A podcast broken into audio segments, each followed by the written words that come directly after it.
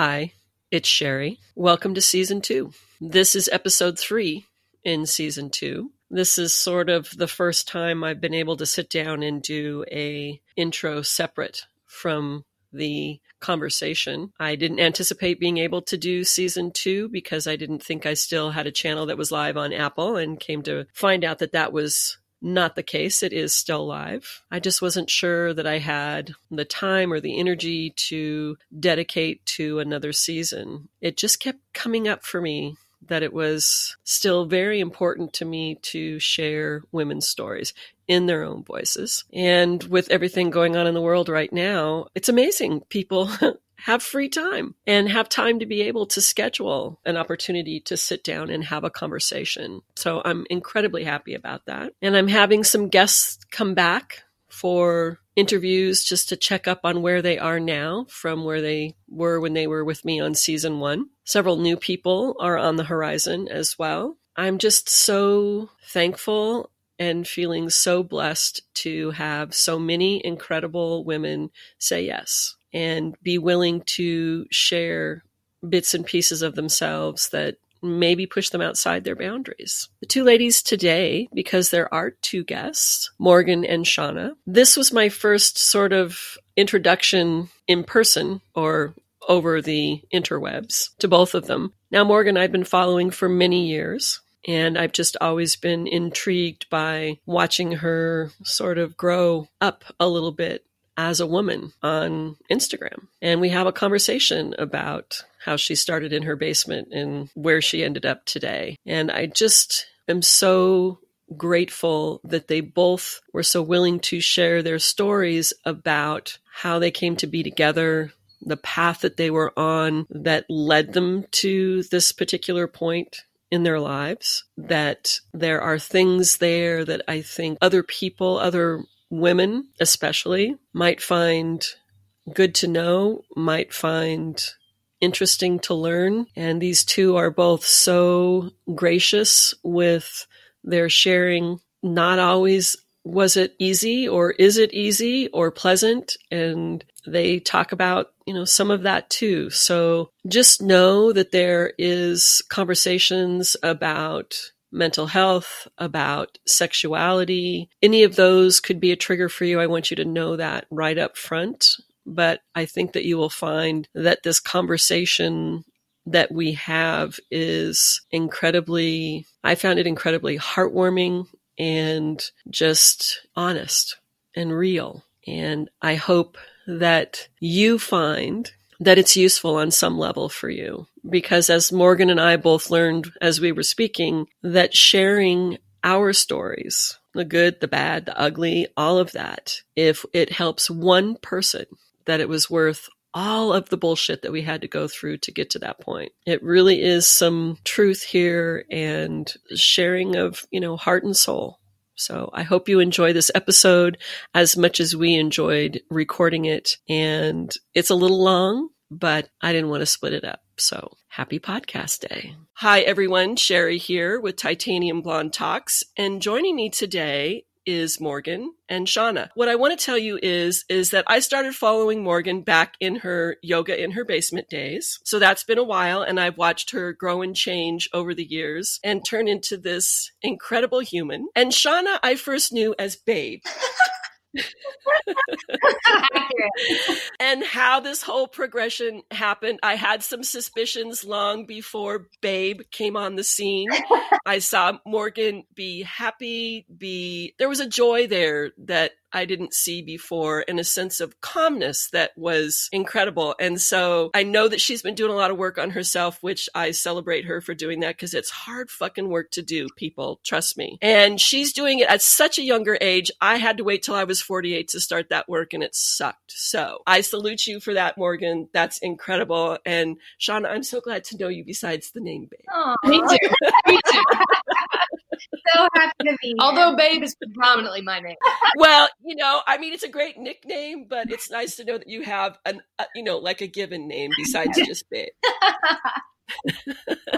So, Morgan, I know you've been on this journey, and I know that where you started is not where you are today. And I know you have some hopes and dreams about where you'd like to be going forward. Did you ever think when you started your yoga in your basement that you would be at the place where you are today? Absolutely not. That's actually something I reflect on all the time, just either between us or with friends and I'm like, oh my goodness, when I first started yoga, you know, it was coming off of 10 years of competitive swimming. Right. Um, I, I, my Instagram was solely used for like friends and pictures of your food and your pets. and, you know, and when I started yoga, I hated it. It was, you know, I was so bored. I was like, I didn't get a workout in, I didn't sweat. and the way that it's like progressed and shown up in my life is so radically different than I ever would have dreamed when I took my very first yoga class. And it just kind of blows my mind. I'm like, all the opportunities that just kind of fell into my lap from Instagram, I don't think I ever in a million years would have thought would come about and every day i i mostly for for the most part just pinch myself i'm like is this real life? Doesn't feel like well, real life. And I know that you, I mean, and you have self admitted that you're an introvert. So, how does that explain to me or share more with how do you, it's like you have to have two different lives, kind of, yeah? I mean, you've got your space where you go to be yourself and retreat and live your life, but then you've got that public persona, you know, I mean, the thing that is so interesting to me is how much expectation there is of other people that you should be the way they think you should be. Yes. That you should fulfill their expectations. They want to know what's going on in your life because they're so wrapped up in your life because they've got no fucking life. And so my my thing and, and I've seen some of the horrible, awful comments that have been made on your page. I've responded to some of them on occasion because I try not to do that because I try and be an adult, but I see and at my age, I mean, you know, I should be an adult by now, but I refuse to accept that title. But I just think that there are so many people out there, they take out their pain on other people yeah. because they do not have the emotional intelligence to be able to step back and go, wait a minute, maybe I should worry about what's going on here instead of what's going on there. Yeah. I also, to that point, think a lot of it has to do with maybe a fear of people wanting to change, that they're so, they've been so comfortable for so long in their own rhythm of life that watching someone else step out and do something scary, I think can sometimes like bring up stuff in your own life that can oh, yeah. you know be a trigger or make you want to react that way so it's always like unsurfacing those shadow areas of your own life when you watch someone else kind of do that hard stuff that maybe maybe you know you've been wanting to do and i think that also probably has a lot to do with how some people react or respond on my Instagram. So, well, and I think that there are a lot of unhappy, lonely people out there. Some of them live in denial. I mean, mm-hmm. I've been there, done that through, you know, two marriages. And I know how hard it is. And we, I've studied habit, habit that happens in the brain, which then becomes habits in how we move and hold our bodies. And the more I study the brain and the central nervous system and the connection to the rest of the body and the muscular system, mm-hmm. it explains so much. And these bodies house every experience. They do. Every accident, every surgery, every bump, bruise, emotional wound, and anybody who has it doesn't matter whether your habits are healthy or not they're known entities. Yeah. So to step outside of that habitual pattern of motion of belief whatever it is is very scary. It is. Even though even though it may be better for you it's really scary. And i've been teaching yoga for 18 years practicing for 27 wow. I watch i watch people walk through the door and i know they're not living in their body. They're over here. They're behind themselves because it's too painful to be here. Mm-hmm. Mm-hmm. That's why I applaud you for the work that I know that you have done and how hard it's been and how scary it's probably been. Very scary. yes, especially this last few years. Like probably the most scary thing that I've ever done, but most rewarding. But I don't know. I mean, you probably notice it, Shauna, but I see the difference in your face. I hear it in your voice. I see it in how you move. It's, you're just, it's, I don't know. I don't have the words for it, but um, there's a difference there. So I, I hope you see that. I think sometimes it's hard to see it on a day to day basis because you are yes. you. And like we were actually just talking about this the other day change, whether it's like, you know, energetically or physically can sometimes be hard to see because you you know are with yourself every single day. But i actually i was going through my youtube channel the other day just because that's like you know how i upload all my videos from my app. And i was watching some videos i'd uploaded from like two and a half three years ago. Isn't that wild? yeah my whole countenance and my voice i was just like i played it and i looked at shauna and i was like i don't even sound like myself. Like there's no energy or passion or life in like my voice or my eyes. And so that was kind of like the first time I actually was like, wow, like, wow. Yeah. you know, the thing that's interesting to me is that I'm so much older than you two that I didn't have to grow up in the, the social media world. Mm-hmm. I screwed up. I made mistakes. I I still do that. I mean, we as, as, humans, if you're not doing that, I don't think you're alive. So the thing is, is that I'm really happy that the biggest fuck ups that I had, nobody got to witness except you know, like my family or you know, because there was some scary ass shit going on there. For me, I think that's incredibly brave that you are you have the capacity to actually share that and I'm going to make an assumption here that the reason that you've been doing that is because if it helps one person, it makes everything that you've been through worth it. It's like you took the words right out of my mouth. I feel like that's what I always say. I'm like, if if what I post can help just one person or put a smile on the face of one person or make someone feel like they're not alone, then I feel like what I'm doing on Instagram is it makes it all worth it. It makes everything else, all the other crap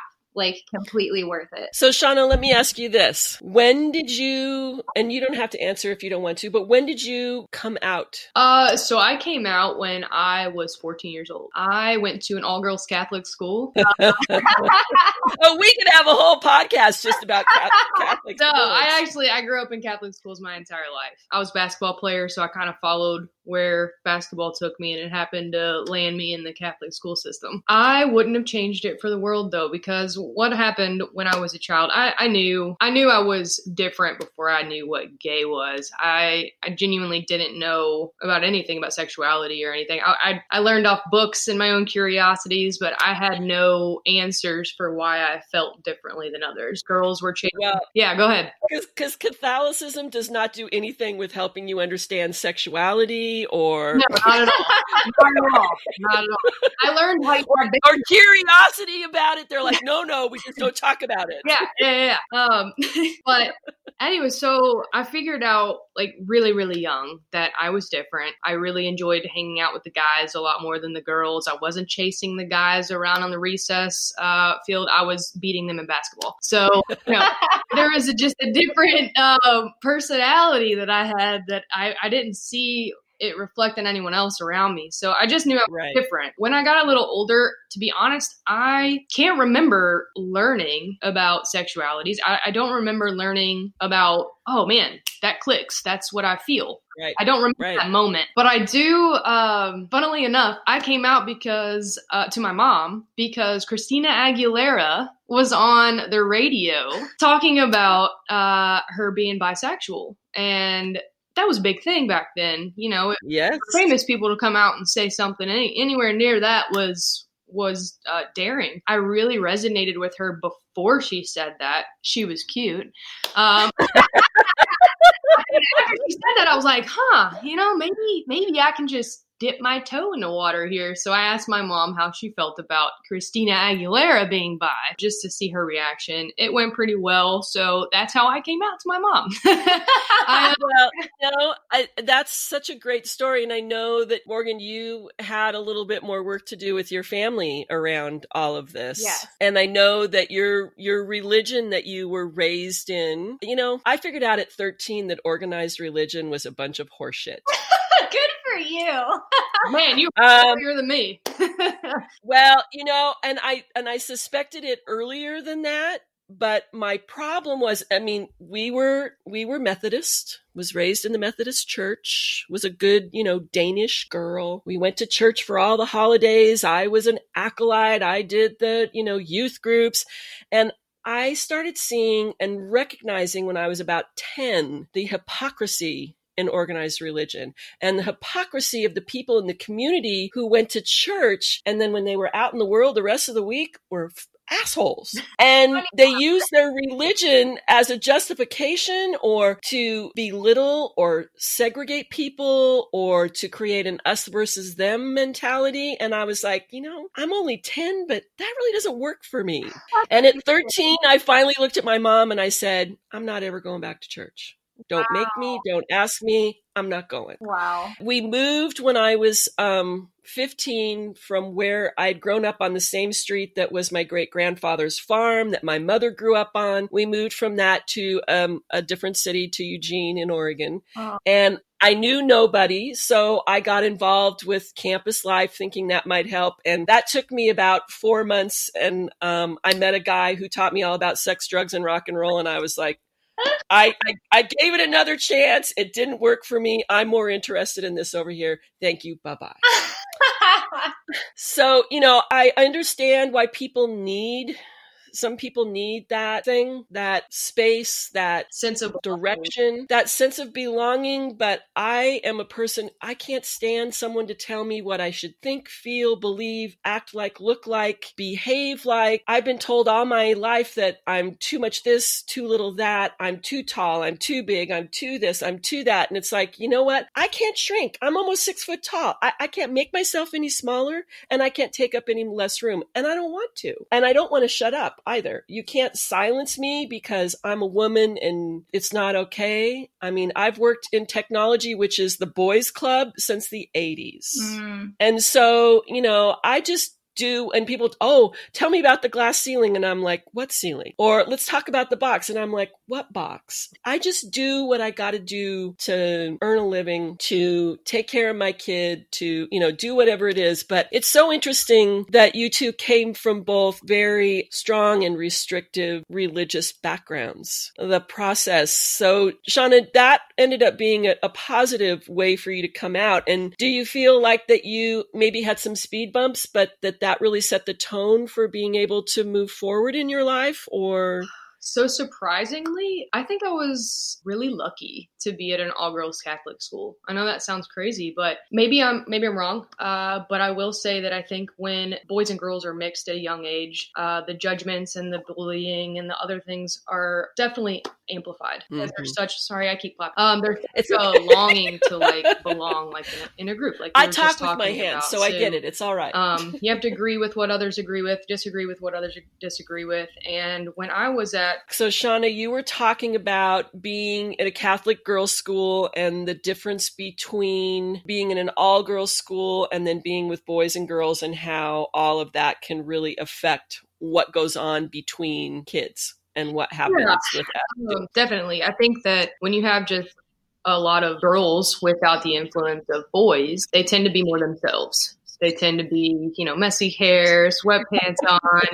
you know, you just look rough at school, but you're getting along. You're having a great time because you're with your girlfriends all day versus competing for the attention of the boys, which normally causes so much friction that I didn't have to deal with any of that in high school, which was great. So coming out was definitely a more pleasurable experience than most people experience. But I let people get to know me the first year of high school. Um, I got to know, you know, my squads, my little groups of people that I got along with. Being a basketball player helped a lot because it Yeah. me to kind of be in the forefront of, of school and get to know more people. And then when I came out, everybody was like, I already knew that. so,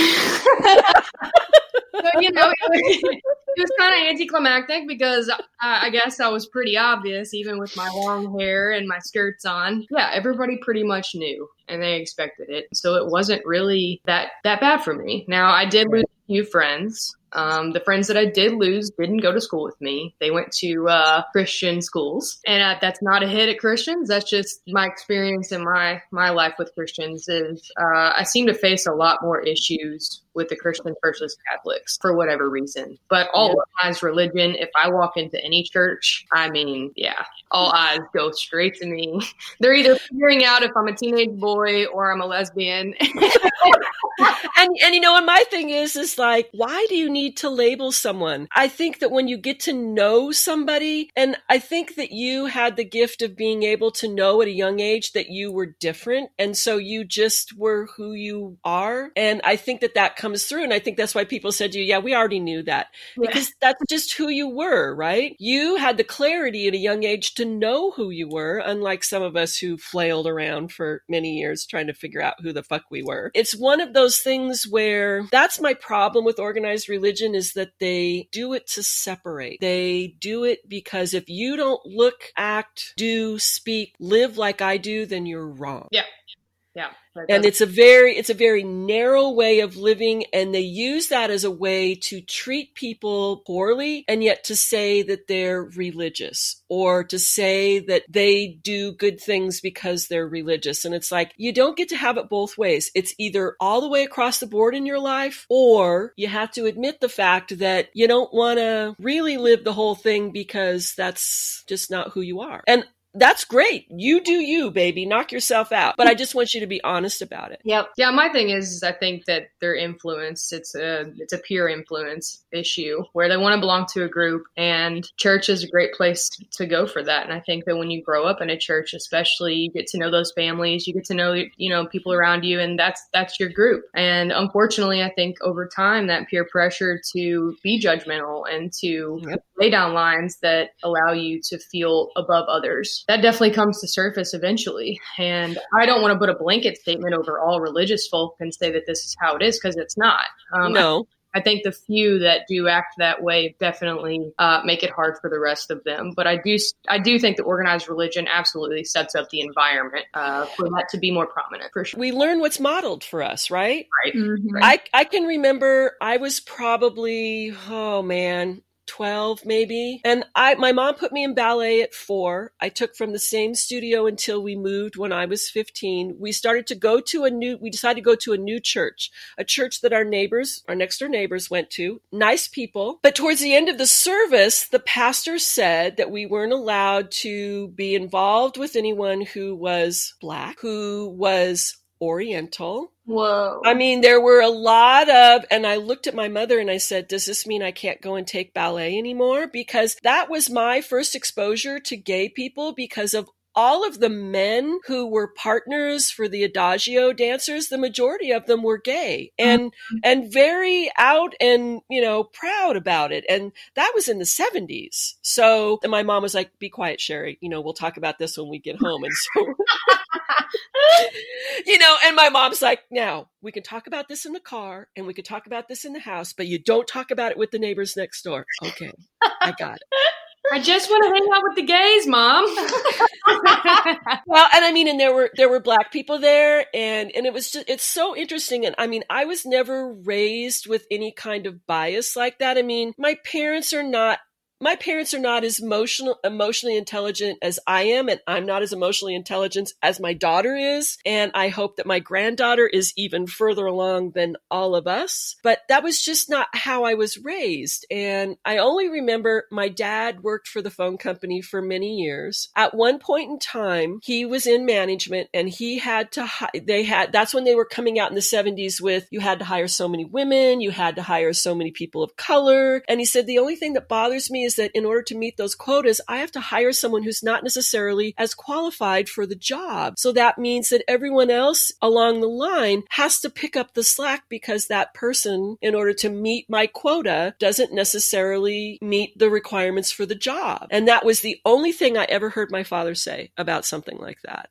Mm-hmm. And it was never about that he, he didn't like black people, you know, none of that, but just that that was the position that he was in. I have to either hire a woman or a, a you know, a person of color, which they just called black people at that particular point in time. But it was just an interesting thing. I look at that and I think about how easy it is for all of us uh, until we are more aware of our thoughts and our actions to label people, right? I can put you in this box because then I know how to deal with you. Yeah, it's safe. And I need you to I need you to meet that criteria so that it makes it okay for me to be able to be in your presence or does that make sense? Oh, absolutely. It's I, called being in the box. Have you ever heard of that? Oh well, and I have never been a person that's lived yeah, I've never been a person that's lived in the box. I, I, I still look around and go, "What box?" I, I, don't understand that. But it's um. Well, what I mean by that is you look for actions to affir- like to reaffirm your opinion of that person. So whatever Correct. action that other person takes that makes you feel justified in your opinion of them, that's what you're looking for, and you ignore all the other things. Correct. Um,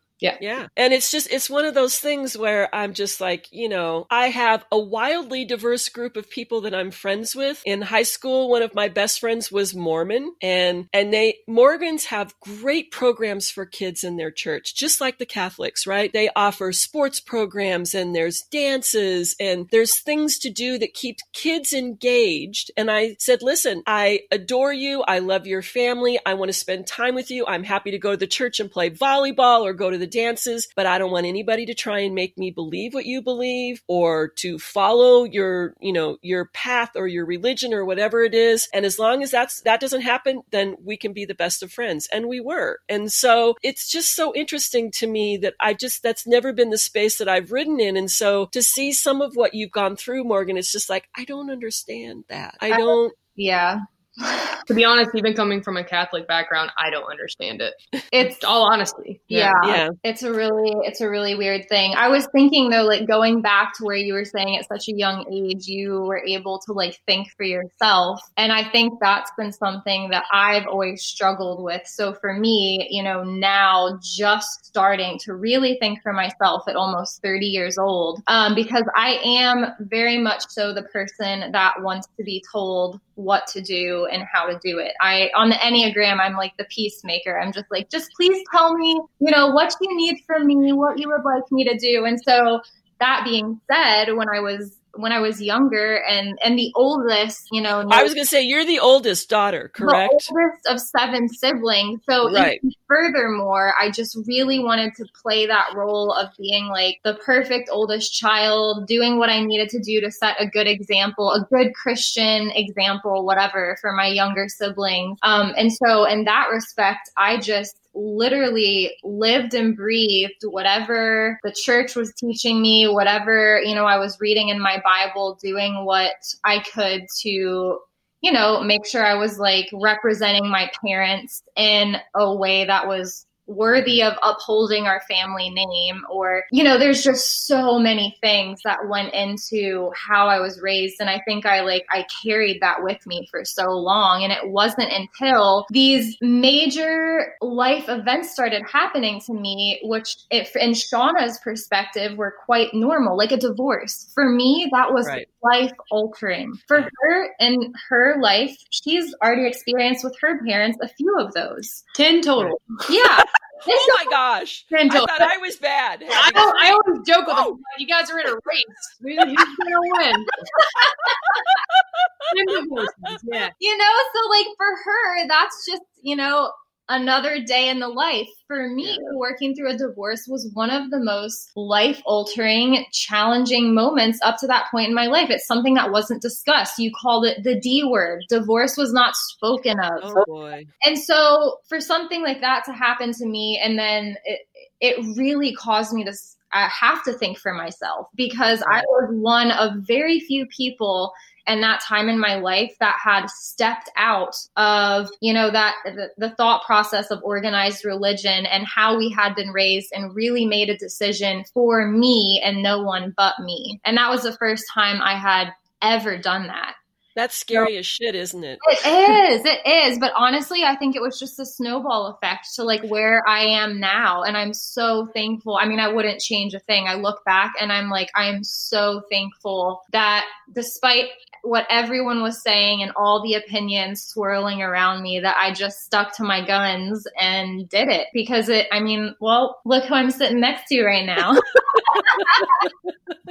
well, you know, the thing for me is that I am the oldest and the only daughter.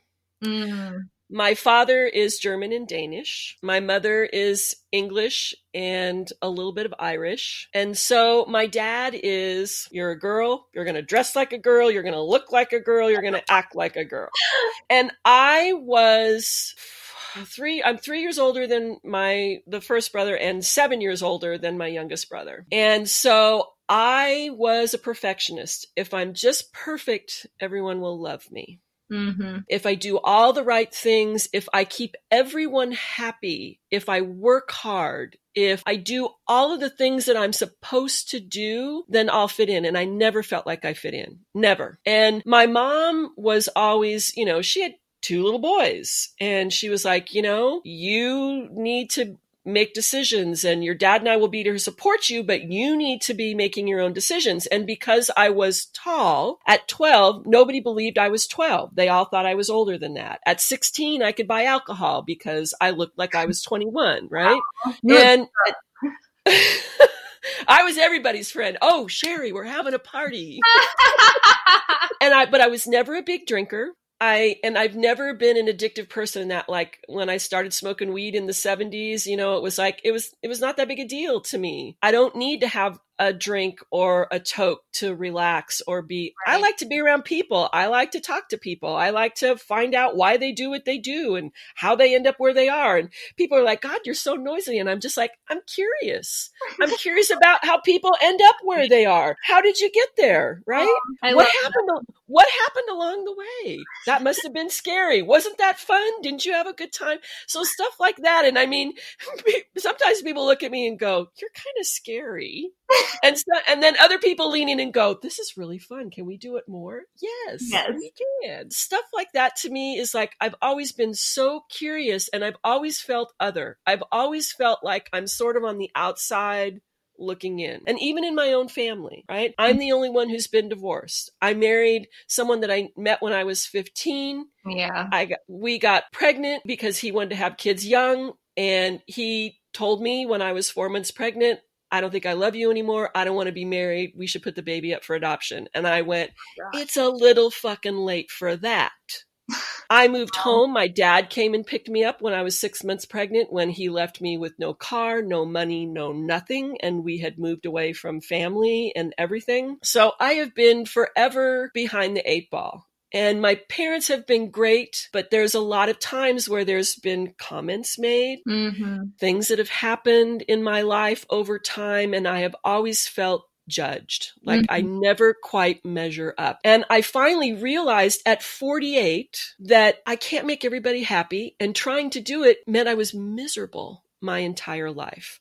I picked men in my life that treated me the way I was brought up to believe that I deserved to be treated Mm-hmm. right and so you know and now uh, i'm going to be 60 in on may in may 26th and i look back and i think boy it took me a really long time to get here. And i'm always so curious about people that are younger who find their heart who find their voice who find the capacity to be able to step forward and go this is against everything I've learned. This is going to throw me out into the ocean without a boat, without a life jacket, without everything. And I'm going to have to find my way. And I am just so impressed by that. And the fact that you made it there at, at an age that, gosh, sometimes I wish I could have made it there, but I had to go through everything I did to get to the point of where I am today. But I just, it's because everything is set up against us, especially as women Mm-hmm. especially as for you guys as women who do not fit the traditional role of what a female is supposed to do, look like, act like,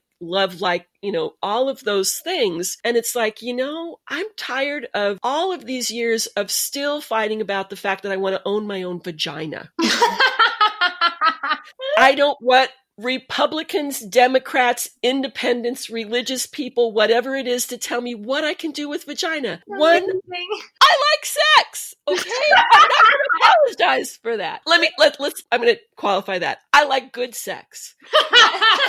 If I want to have a baby or not, that's my responsibility to make the decision, not you. yes. And it's not your responsibility to tell me that I need to follow your rules in order to be a good person. I'm sorry. Can you repeat that?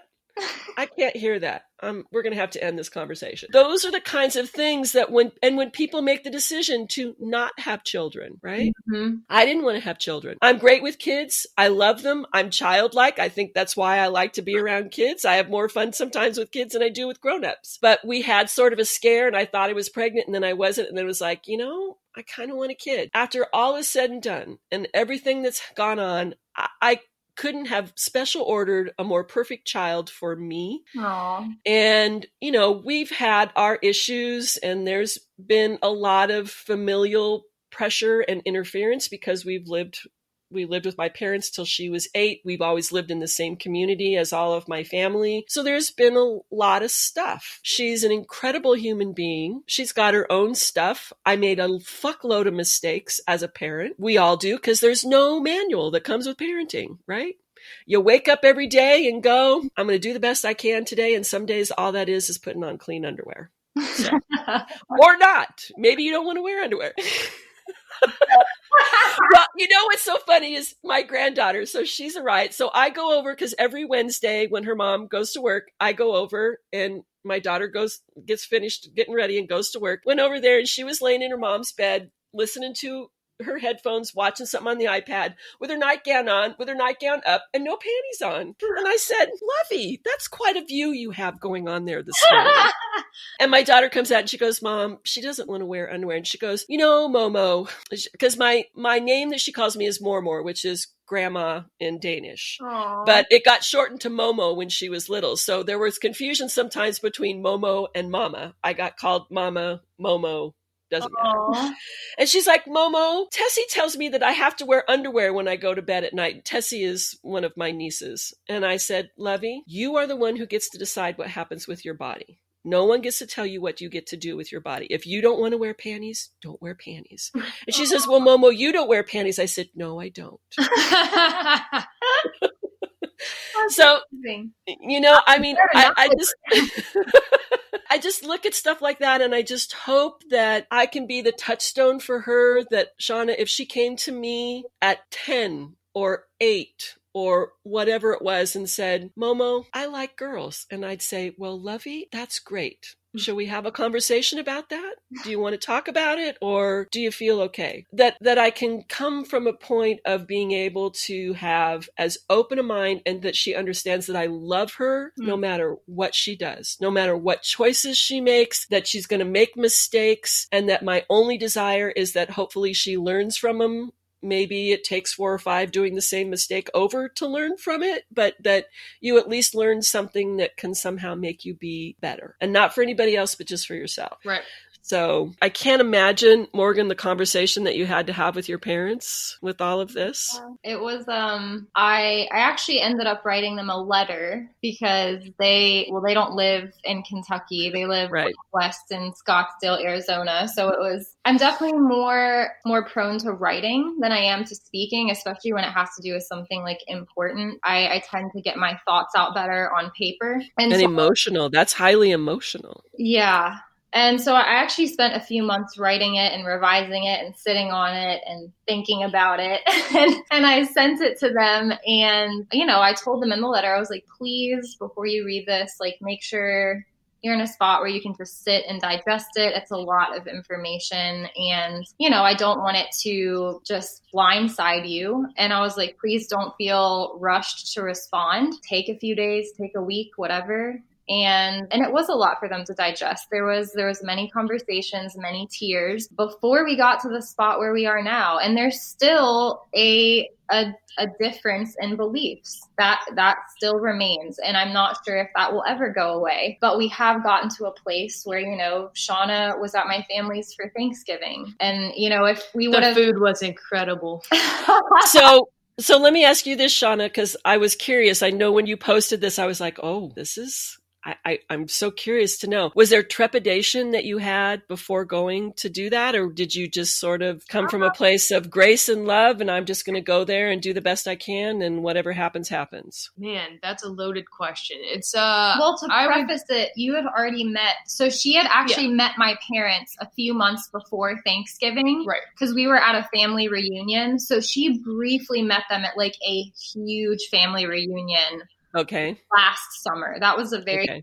Time she met them. But honestly, I feel like it wasn't a great representation on either of our sides because it was a family reunion. So it was kind of more just like, you know, all right, like here she is. And, but they didn't really get a chance to know each other. So Thanksgiving was kind of like the first time, you know, you got to actually spend time with my whole family. Right. We were there for almost a week and really like, you know, get to know them. And uh, I definitely had some nerves going into it. Well, that would make you human. Yeah, yeah. I think honestly though, it would have been the same nerves if I were a man. I just Of really course. wanted them to like me.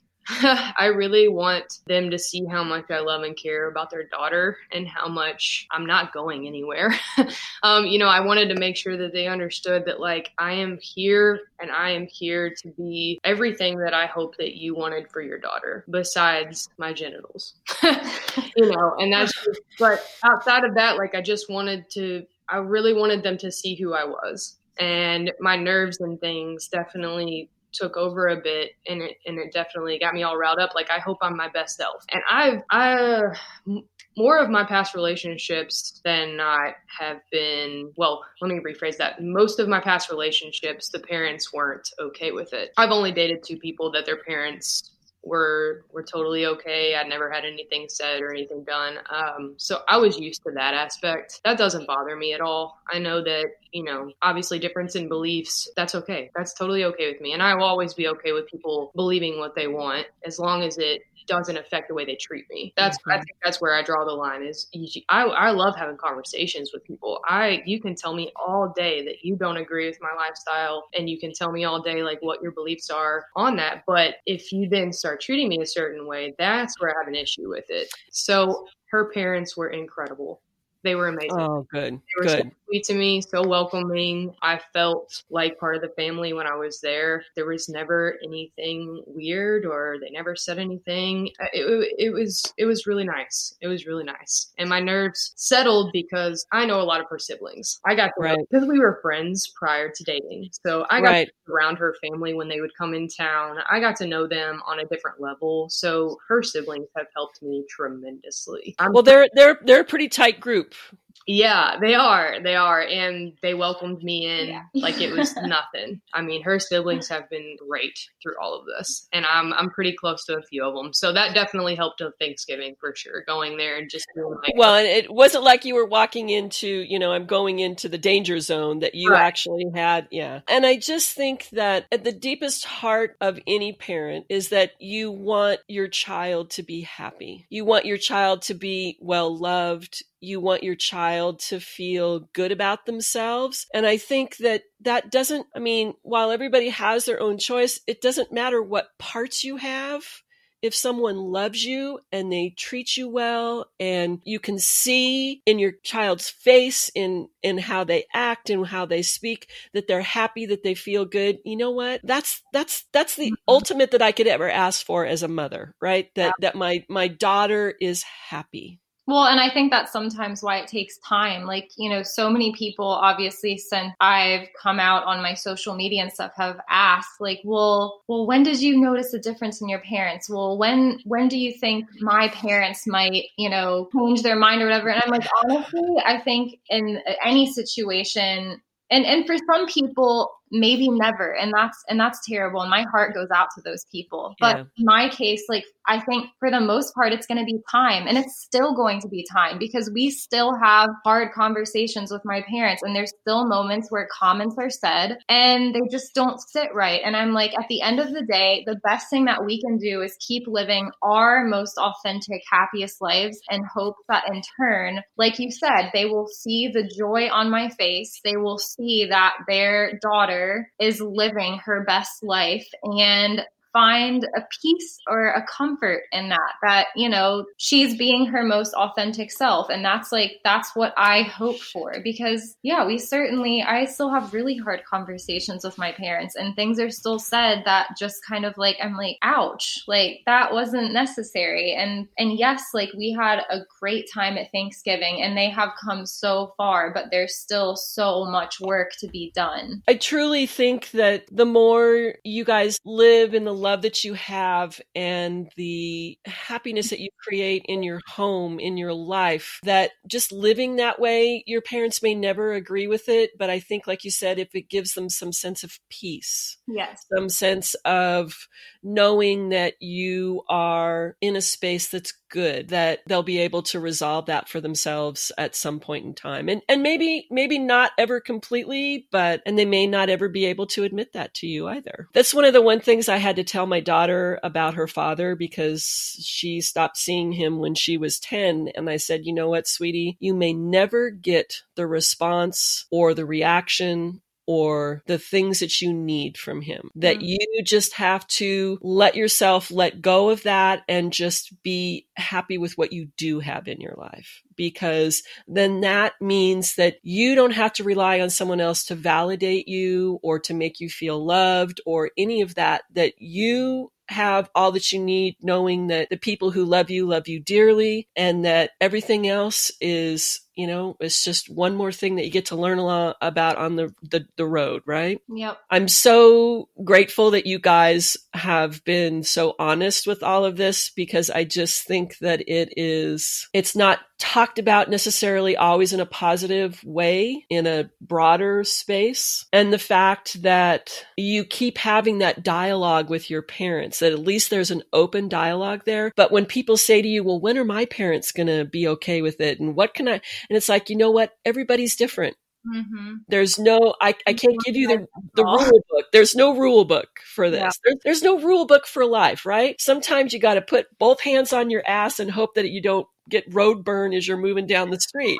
so, you know, it, it's just, it, it's always so interesting to me that I guess people need to feel like they're not alone or, yeah if it went well for her, maybe it'll go good for me too. Maybe however that works. But I'm assuming that you've read Glennon Doyle's Untamed. Oh my gosh, yes. We actually got so lucky. We got to see her and Abby's last uh, tour in Nashville before they canceled it before all the COVID stuff hit. And it was spectacular. I mean, oh my gosh.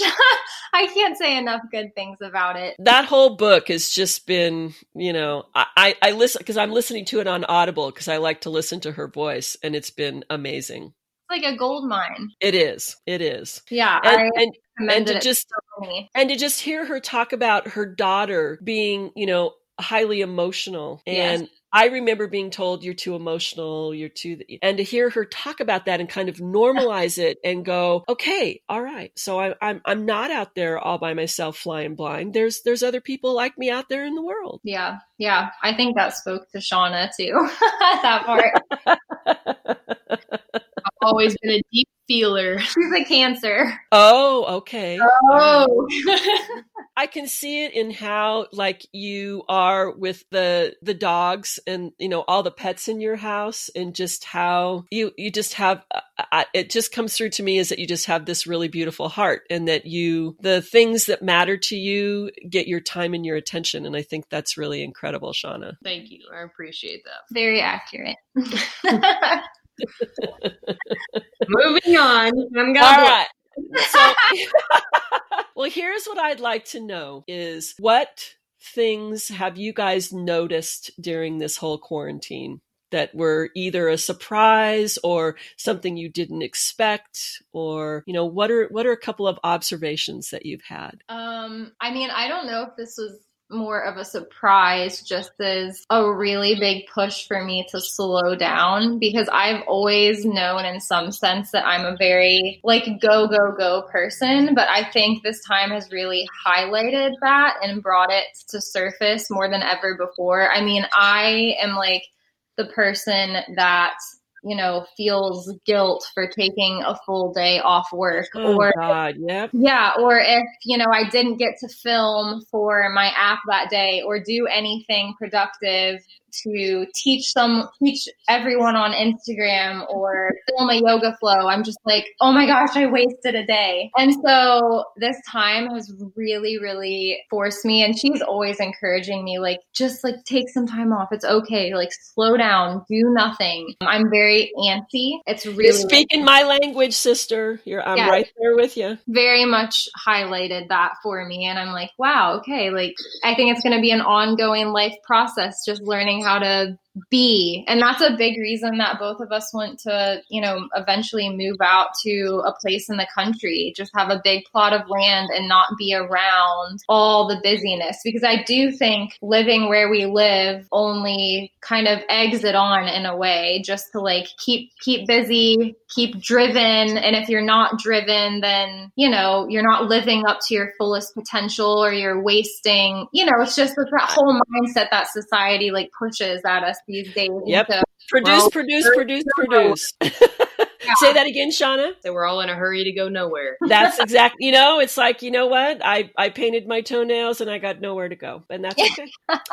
and I took a nap, and that's okay too.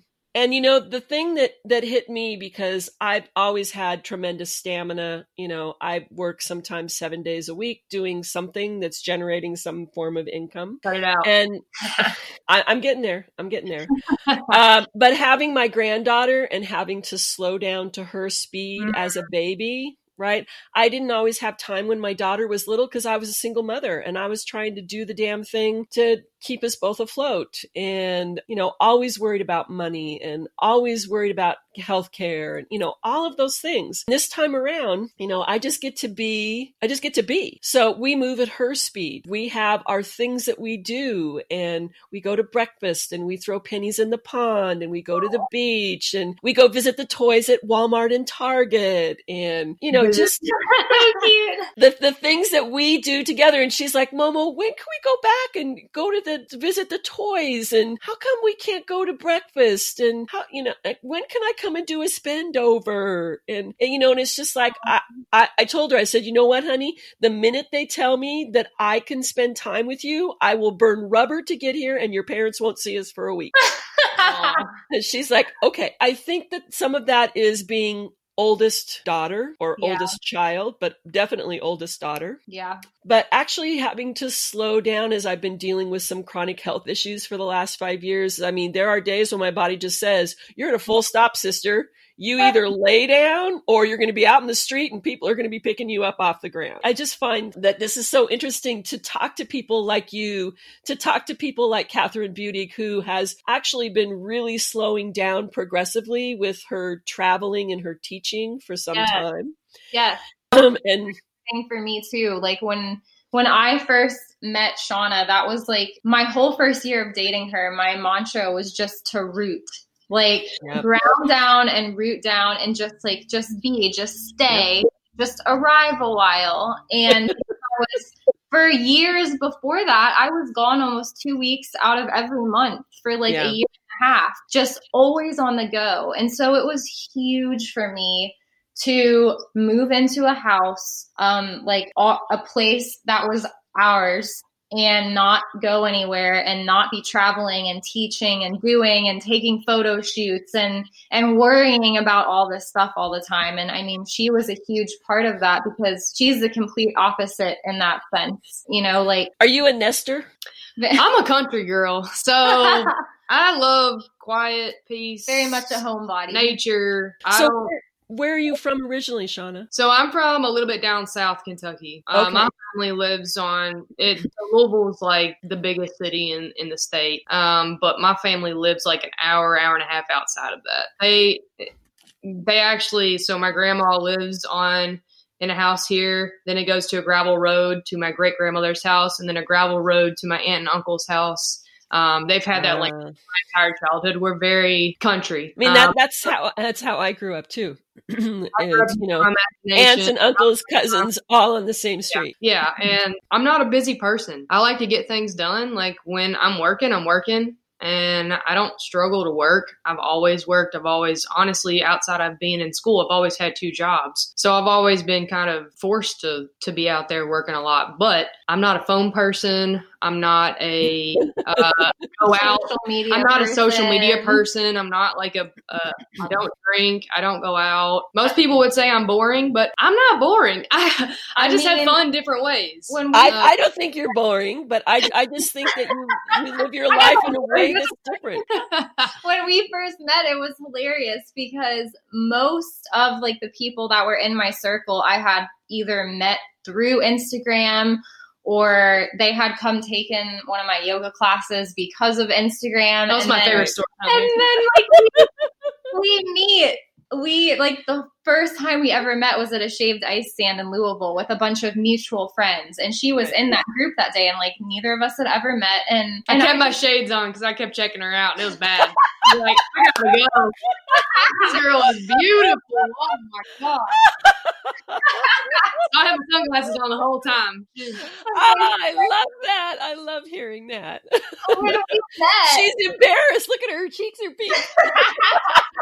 Oh, I was checking her out more. this story actually like makes me like sound so terrible. But when when we met and Hillary, our friend, introduced her to me, I was like, "Oh, so like you don't follow my Instagram?"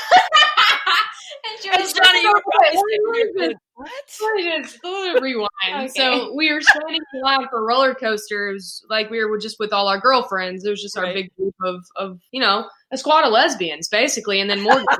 so we were we were at Pride, right? Was that the night? No, no, no, no.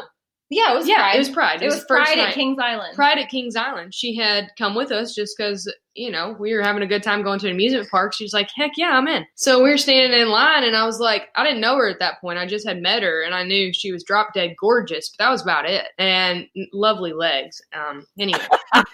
Uh, so I was like, uh, what? Somebody mentioned something about yoga, something about her and yoga, and I was like, "Oh, you do yoga?"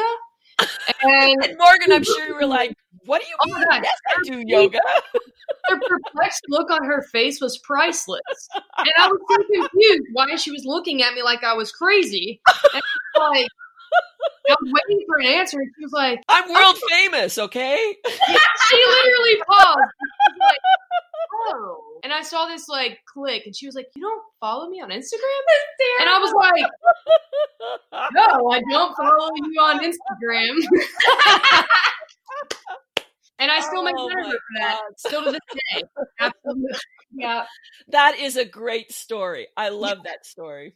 So I know you guys at one point in time were talking about maybe moving out west somewhere. Oh my gosh, we talk about moving all the time, and to this very second, we still have no idea where we want to end up. It's so hard for us because like we want it change it changes seasonally too. In the summer here in Louisville, when it's warm out and we're loving life, we're like, oh yeah. We could totally move somewhere with all four seasons, and then like the dead of winter, we're like, we need to move to the beach.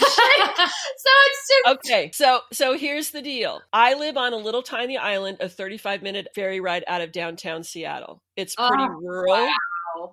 I live sandwiched between the Olympics and the Cascade Mountains. You guys have an open invitation. You come and visit. I will show you some most beautiful, beautiful spaces here. Wow. And you you will fall in love. It, it is it is truly gorgeous here. We were looking And, at from the PNW just because it's so beautiful. Our only our only thing is when you've lived in It- Louisville, it's expensive. oh, the cost of living, I kid you not, the cost of living here is so beautiful. And then you look at other places and we're just like, oh my god. I think Kentucky is, I think, amongst the like top five for lowest housing. Cost of living. Yeah. The cost of living here is, I mean, lovely. can't beat it. Mm-hmm. Lovely. Well, and the island that I live on is it's horribly expensive to live here. There's, there's a lot less diversity than there used to be. I live in a little tiny apartment that I moved into 10 years ago when the crash hit, right? Yeah. And I moved in and they were apologize. I mean, it was built in the 60s. It's funky, but I have a view of the water off my back deck that makes it look like I'm in a treehouse. I'm a Wow. five minute walk from the beach and the ferry. I'm a five minute walk from the gym where I work now. I walk the grocery store, the bank, all of that. And the rent that I pay is ridiculously cheap and it's really unheard of here. But there are places here that are not in this mainstream where you can move out a ways that are much more affordable. And I mean, there are so many beautiful, beautiful places to live. Like Port Townsend has like farm areas and oh, it's a little bit more expensive Yeah. but um it's, but and and you know and the, the there are some people here who can't handle the gray and the rain in the wintertime I, you know as i get older it gets a little every once in a while i go you know maybe i need to live in hawaii or every time and i've traveled throughout my life every time i go somewhere else and this was my my ex-husband who said to me we were somewhere france maybe? I don't know. And we were like yeah we're getting ready to go home. And he goes you know he says we live in this gorgeous place. It's not like we're going home to passaic new jersey or wherever it was that he said. And i'm like you know that's true. And one of the things about living here is that no matter where i go it doesn't seem expensive to travel because it's pretty much what you know it's one of the most interesting uh, i mean i spent well i've lived in washington now longer than i lived in oregon but i've always lived in the pacific northwest. And mm-hmm. there's just a very different I don't I don't know how to how to put it, but there are places that you can go where there aren't very many people and it's absolutely stunningly gorgeous to be and live and people live leave you alone and you do your own thing and that's incredibly appealing. Yes. Um, and uh, there are times I think about doing that, but now I, I can't leave that grandbaby and I can't leave my Oh, kids. So yeah. I, I'm going to hang out where I'm at, but every once in a while I think, hmm, Yeah. Get the it. yeah, I don't know where I'd go. Sometimes I think about living in Italy because Italy blew my mind and I mm-hmm. absolutely loved Tuscany and the people and the food and the pace of life. I find the pace of life in Europe so much more gracious. Mhm. And even in Paris, of course, it's been many years since I've been to Paris, but it just seemed like, you know, you go to the local greengrocer and you go to the bakery to get your baked goods. And Yeah.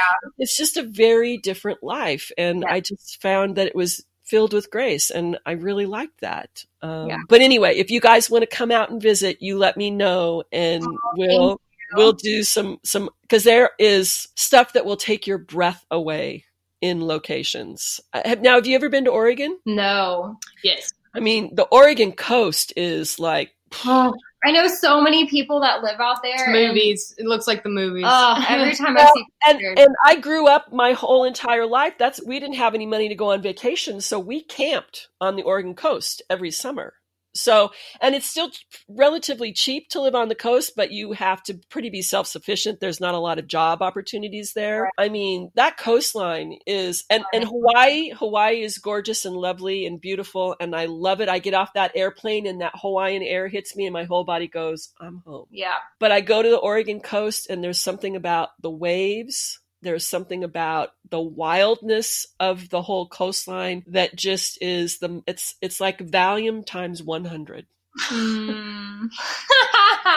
You know, I mean that's the place I've always gone when I have been unsettled, unhappy, searching. I go and spend time on that Oregon coast and it doesn't matter where you go. Anywhere on that coastline, it's all beautiful and it's there's just something that is so recharging and rebuilding and incredible about that space. And I've always thought about moving somewhere and opening like a regional coastal yoga center. oh, that's And- like coffee shop. Well, so I'll open the yoga center and you can open the coffee shop. There's coffee and tea. and Well, I I look wanna- farm animals. I, so Shauna, I know that you're working on your degree and it's in is it in law? so I actually just finished. Just graduated. Oh, Congratulations. yeah, it's in criminal justice. Criminal justice. Okay. Criminal And justice. do you, do you know what you want to do with that? reform the criminal justice system. I, li- I like that. I like that. uh, it's crazy. People go in, you know, wanting to be a part of the system, wanting to be a part of uh, the criminal justice department. They come out wanting the opposite. Uh, you kind of end up learning what's wrong with the system instead of how to work in it. Boy, I would, yeah, go ahead. Go ahead. My daughter is a clinical psychologist. She, when she graduated with her master's, she went to work in public mental health in Seattle, helping people coming out of the criminal justice system, most of them mentally ill, um, get services. So help them with medication, help them find somewhere to live, help them to try and function in society. She was one of the only therapists that went to mental health court and met the judges, met the parole officers. At one point in time, they called her a monster whisperer because there was this guy who was in such bad shape. They had him locked up, and she said, You can't go in and talk to the judge if this is the way you're going to behave. You're going to end up staying behind bars. And she got him calmed down enough to get him there. She went from there to working in the King County Jail. Now, she decided that maybe she could get in there earlier and work with these people before they came out. Right. She's been in every mental health facility in the state of Washington that's been frightening beyond words. The nurse that she worked with in the mental health facility before she went to King County Jail worked in the King County Jail, and she was the nurse that whistleblowed to the FBI and said, You need to get in here and see what's happening in this jail. Mm-hmm. Wow. And jail is you're not supposed to be there long term. My daughter said it was filled with people who had been there too long. Yeah, your average stay is about 18 months. 80 fully well, the- 80 80 to 85% of the population is all mentally ill in some shape or form. I was going to say I, it sounds like your daughter is actively fighting the recidivism rate, which is great. Well, and she said, you know what happens is they get a ticket for something, they can't afford to pay the ticket, and they go to jail. They lose their car, they lose their job, they lose their housing. And she said, that's wrong. And I watched my daughter over three years go from this vibrant, intelligent, sassy girl to a shell of herself. Yep. And the end was, if I have to go and be a barista, that's what I'm going to do. I can't do this anymore. She thought she could change the system from the inside out. And she said, Mama, it's not possible. She came out from that and went to a local place here that is a private mental health facility. And at I want to say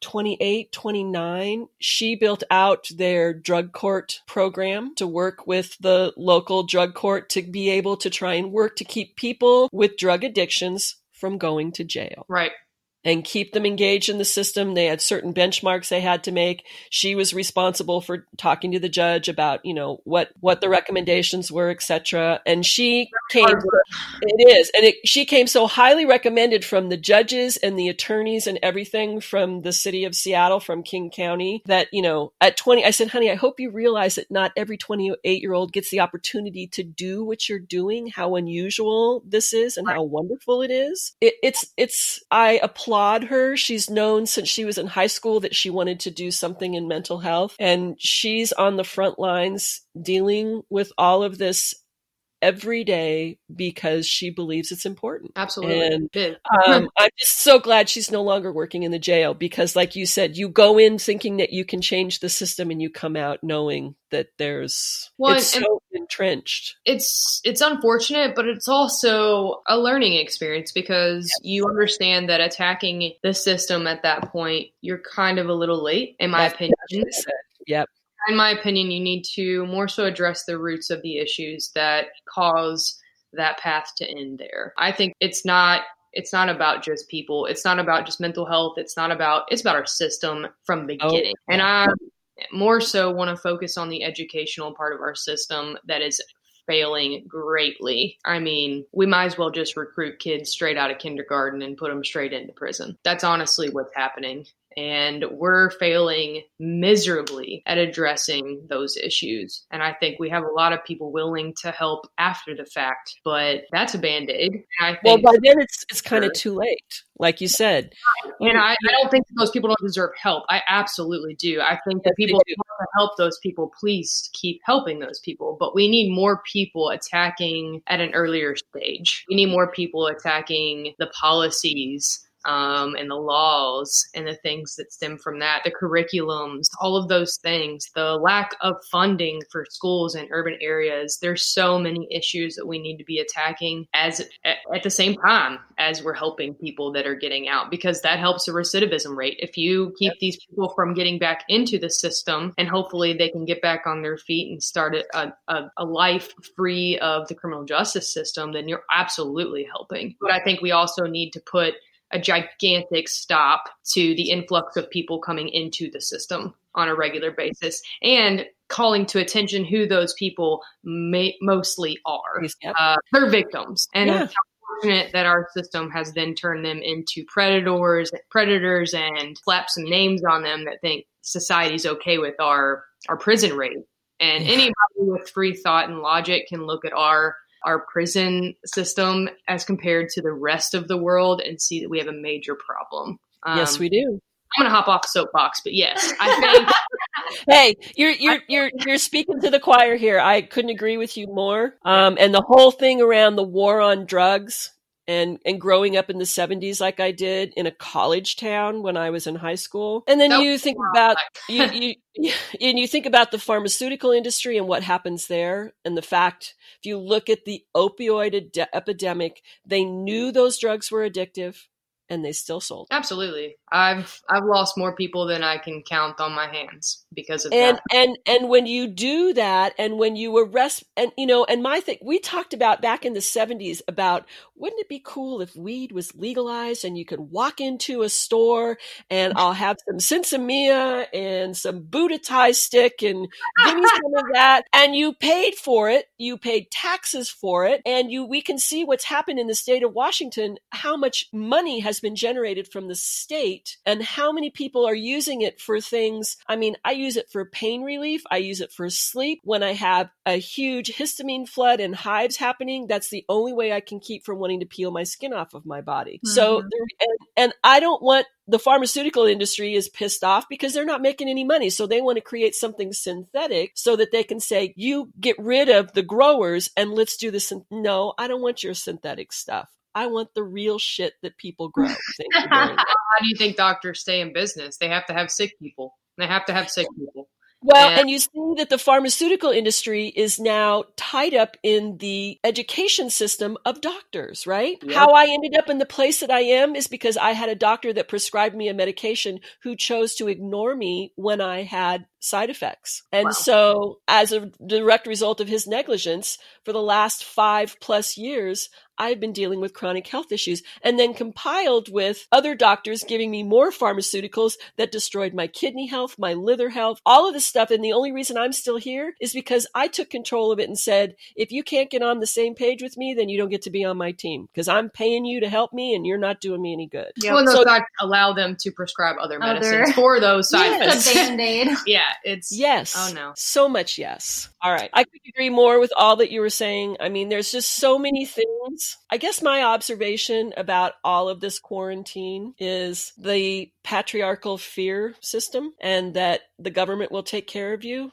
All of that has been proven to people who don't want to pay attention that that shit doesn't work. Mm-hmm. That we have to take care of each other. We have to be responsible for ourselves and take care of our neighbors. And my mother talks about the fact that during the Depression, the only reason that certain families made it through is because they all took care of each other. They all lived on farms, they lived off of what they had on their property, they traded for what they didn't have, and they took care of each other. The government isn't going to save us. Nor do we want them to. No. I don't want them to legislate legislate my vagina, and I don't want them to legislate my yeah. vaccination. That comes at a price.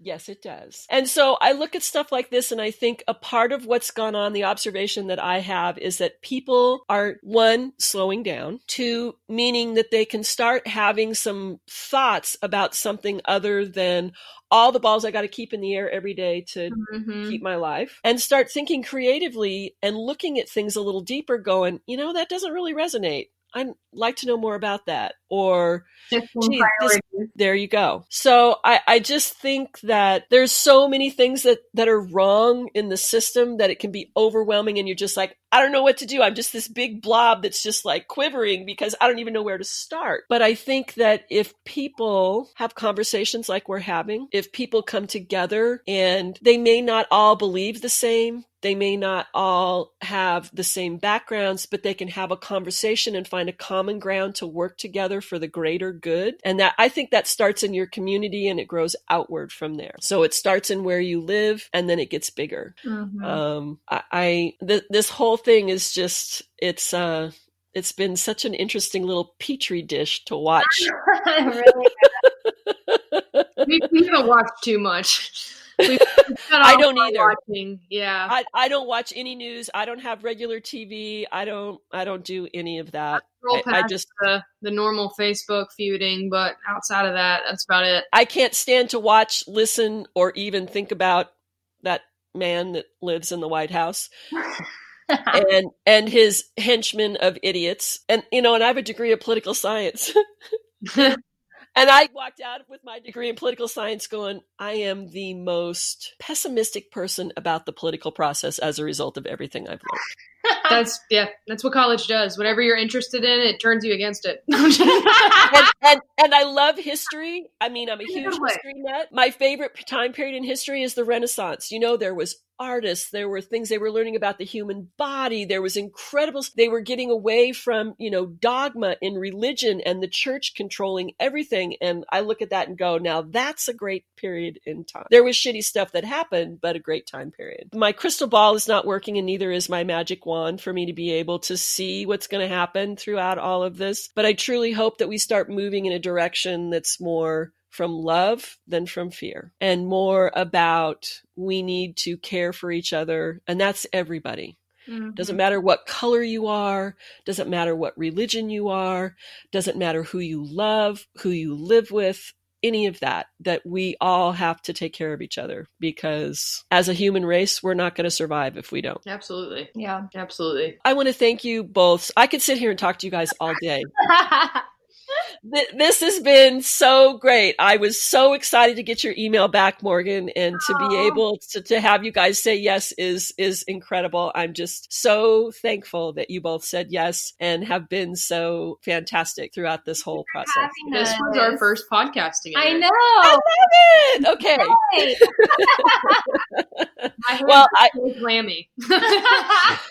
I hope that you felt it was a good experience and that you got to share portions of yourself that that you feel that's important for people to know because I think both of your stories are incredible and that there are people out there who need to hear what you both have to say. So I applaud you for saying yes and stepping maybe outside of your comfort zone to be here with me today and uh I'm just so thankful that you're here. Well, Thank you thank for you, so us. much. Yes, it was so lovely.